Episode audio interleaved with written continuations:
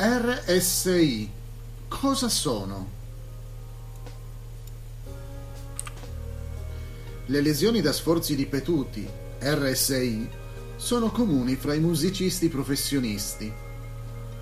Secondo uno studio di qualche anno fa, la metà di tutti i musicisti di otto orchestre sinfoniche europee soffriva di RSI.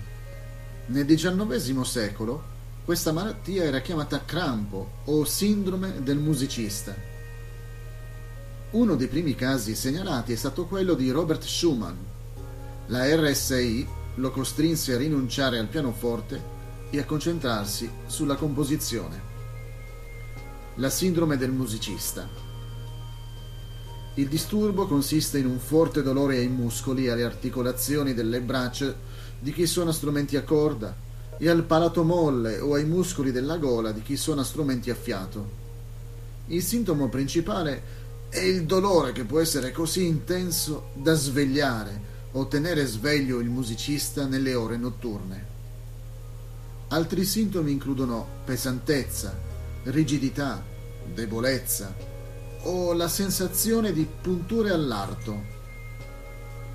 La sindrome provoca una sostanziale perdita di agilità, velocità e precisione, portando a un certo grado di depressione mentale.